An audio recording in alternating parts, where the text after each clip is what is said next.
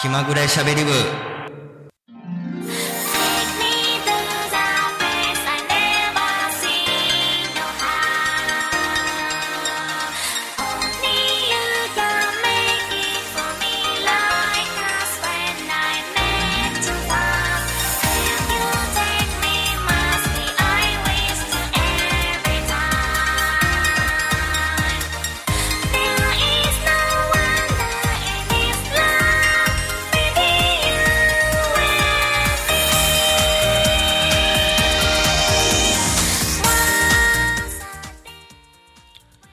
9月25日金曜日、時刻は24時を回りました。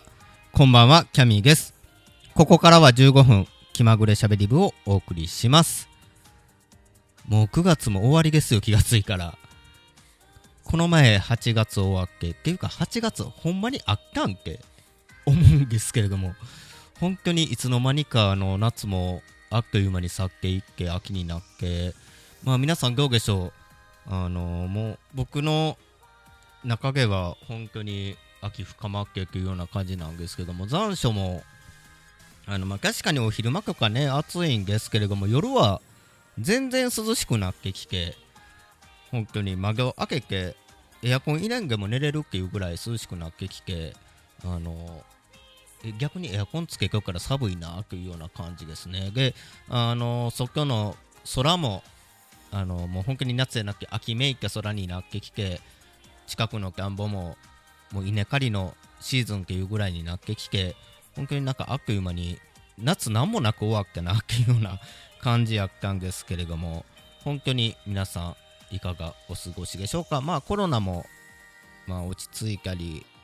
まあ感染者数が減ったり増えたりっていうのを繰り返してるんですけども本当に早く収束してほしいなと思っております。であのこの前久しぶりに2ヶ月ぶり？8月は行ってないから2ヶ月ぶりに京都の方にまたお邪魔させていただいてもちろんあの京都三条ラジオカフェの方にもあのお邪魔させていただいたんですけれども今回京都に行って前なんか6月とか7月に行った時はものすごい暑かったんですけれども、まあ、今回はそんなにあの暑くはなかったんですけどもやっぱりちょっと天気が悪かったのでめちゃくちゃ雨降ってきてでなんかそれがムシーとしたような感じでやっぱりなんか盆地あるあるやなっていうような感じはしましたね。まあもちろん名古屋も盆地なんで暑い時ほんまクソ暑いし日本一暑い街本当に埼玉とかあのキャジミとか日になれへんぐらいまあキャジミとかも暑いんですけども名古屋もクソ暑いしそれこそ2年前は最高気温40度になったりといった街なんで暑いんですけどもやっぱり京都も暑かったっていうような感じですね。であの高速バスの方で京都まで行ったんですけれども高速バスやっぱりいいですね。まあ新幹線ほどではないんですけどもやっぱりあの値段とかもいいしまあちょうどいい時間ぐらいに着くっていうような感じで今日はあの高速バスについて話そうかなと思っております。さあ気まぐれしゃべり部は毎回いろんなネタをもとに気まぐれにゆるくする、ええー気まぐれにゆるくトークする番組をえー、京都三条ラジオカフェでは毎月第4金曜日の24時から YouTube チャンネルでは土曜日の18時から気まぐれにお送りする番組です。この番組は京都市中京区 FM79.7MHz 京都三条ラジオカフェよりお送りします。それではジングルの後本編スカート。今月も最後までお楽しみに。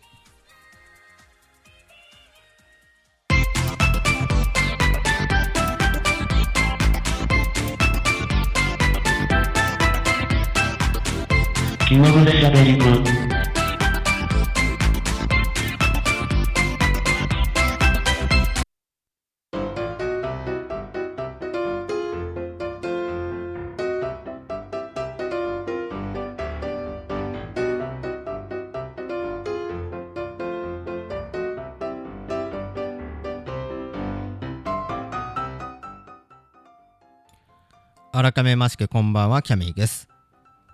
さあ本当に僕のような貧乏人にとっては新幹線で移動するっていうことは本当にたまにしかできないわけで、まあ、普段ね、あの、京都含め、関西に行くときは、あの、愛知、名古屋の方から高速バスか、JR 在来線乗り継ぎで行けます。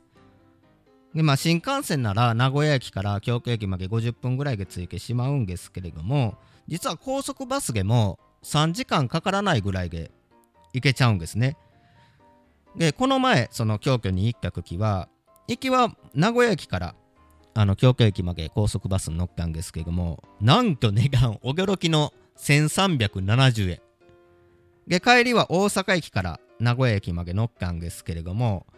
これもね、値段超破格。1820円。めちゃくちゃ安いやん。っていうような感じなので、今日は高速バスについて話していこうかなと思います。まあもちろんね、この高速バスがないと僕みたいな貧乏人は、あの頻繁に関西行く愛知行き来できないですからね。まああの、車でもたまに移動しかりはしてますけども、やっぱりガソリン代とか高速代金かかるので、それを考えたら、やっぱりバスの方が安いなっていうので、今日はあの高速バスのメリット、デメリットをちょっと紹介していこうかなと思います。さあ、早速行きましょう。高速バスのメリットその1。とにかく安い。もう本当にね、これにつきます。京都まで、なんぼやろ？大阪までやったら新幹線で外見ま6000円ぐらいかかるんですけども、もう本当にバス、その帰りのバスも、1820円で大阪駅から名古屋駅まで行けちゃうっていうぐらい安いんですよね。で、あのー前乗ったバスは片道1000円とかありましたね。名古屋駅から梅田まで。もう本当に安い。そしてメリットその2。乗り換えなしの直行便。そう、乗り換えなく、あの、現地まで行ってくれますからね。もう本当にこれは助かってます。そしてメリットその3。夜行バスだと翌日から翌朝から時間を有効活用できる。これ大きいですよね。バスの中で寝て、まあ前の日の夜10時ぐらいに出発して、まあ、バスの中で寝て、で、翌朝目的地、まあ例えば東京とかに着いて、もう朝からあの遊べる。朝から観光できるっていうので、まあその分宿泊費も浮くっていうのが一番のメリットかなと思います。まあ、逆にメリットだけじゃなくてデメリットもあります。デメリットその1。乗車時間が長い。これはね、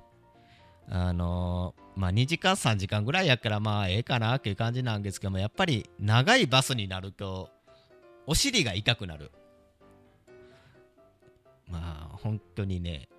お尻が痛くなるし、背中も痛くなるし、腰バキバキになるなるし、それこそあの4列のバスやから体がバキバキになるっていう人もいらっしゃいます。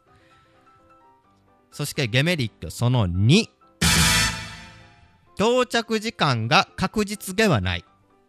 これね、渋滞にはまると大幅遅れっていうのもあります。まあ2時間、3時間、まあ場合によっては10時間ぐらい遅れたっていうのも僕聞いたことあります。なので、ちょっとまあ余計カツカツではしんどいかなと思います。そして最後、デメリットその3。夜行バスだと寝られなかった次の日が辛い。そうね。夜行バスで寝られなかった次の日、ちょっと辛い。まあ僕、前東京行った時は夜行バスで、なんや、朝の5時ぐらいに、5時過ぎに降ろされて、東京駅の梶橋駐車場で降ろされて、でも眠い目こすりながらとりあえずあのトイレで歯磨いてひげ剃ってでそのままおかち町じゃない、えー、うぐいすがにの、えー、選挙の方に行ってあのひとっ風呂浴びて、えー食堂の方で仮眠を取らせていただきました。まあそんな感じですね。でまあ時間はあるからゆっくり行きたい。お金がないという人あのまあ高速バスいかがでしょうか。あのまあちょっとしんどいけど結構安く移動できるしまあ、浮いたお金でバーって遊ぶのもいいし、まあ、ケチケチ貧乏旅行でもいいんじゃないかなと思います。今日は高速バスについて取り上げました。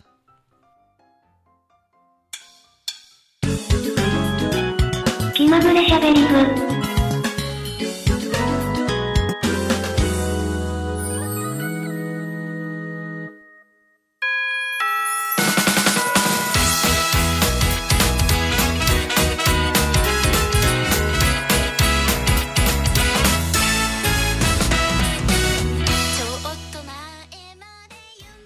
気まぐれしゃべり部15分お届けしてきました。番組では皆さんからのメッセージ受付中です。アドレスはしゃべり部 .cami.gmail.com しゃべり部 .cami.gmail.com です。しゃべり部のスペルは SHABERIBU です。皆さんからのメッセージお待ちしております。さあ、えー高速バスについて取り上げたんですけども本当に、まあ、僕にとってはもうどこかちょっと遠くに行くとき、まあ、例えば関西とか、まあ、ちょっと今東京は行きにくくはなってるんですけども東京行くときとかはもう本当に高速バス夜行バスお世話になっております。特にね愛知関西便ってものすごい安いんですよ。そのコロナが始まる前からも何ぼやったかな片道1000円とかもあったり1500円とかもあったりで本当に安く行かせていただいてます。まあ京都の方にも、えーこの前行った時でも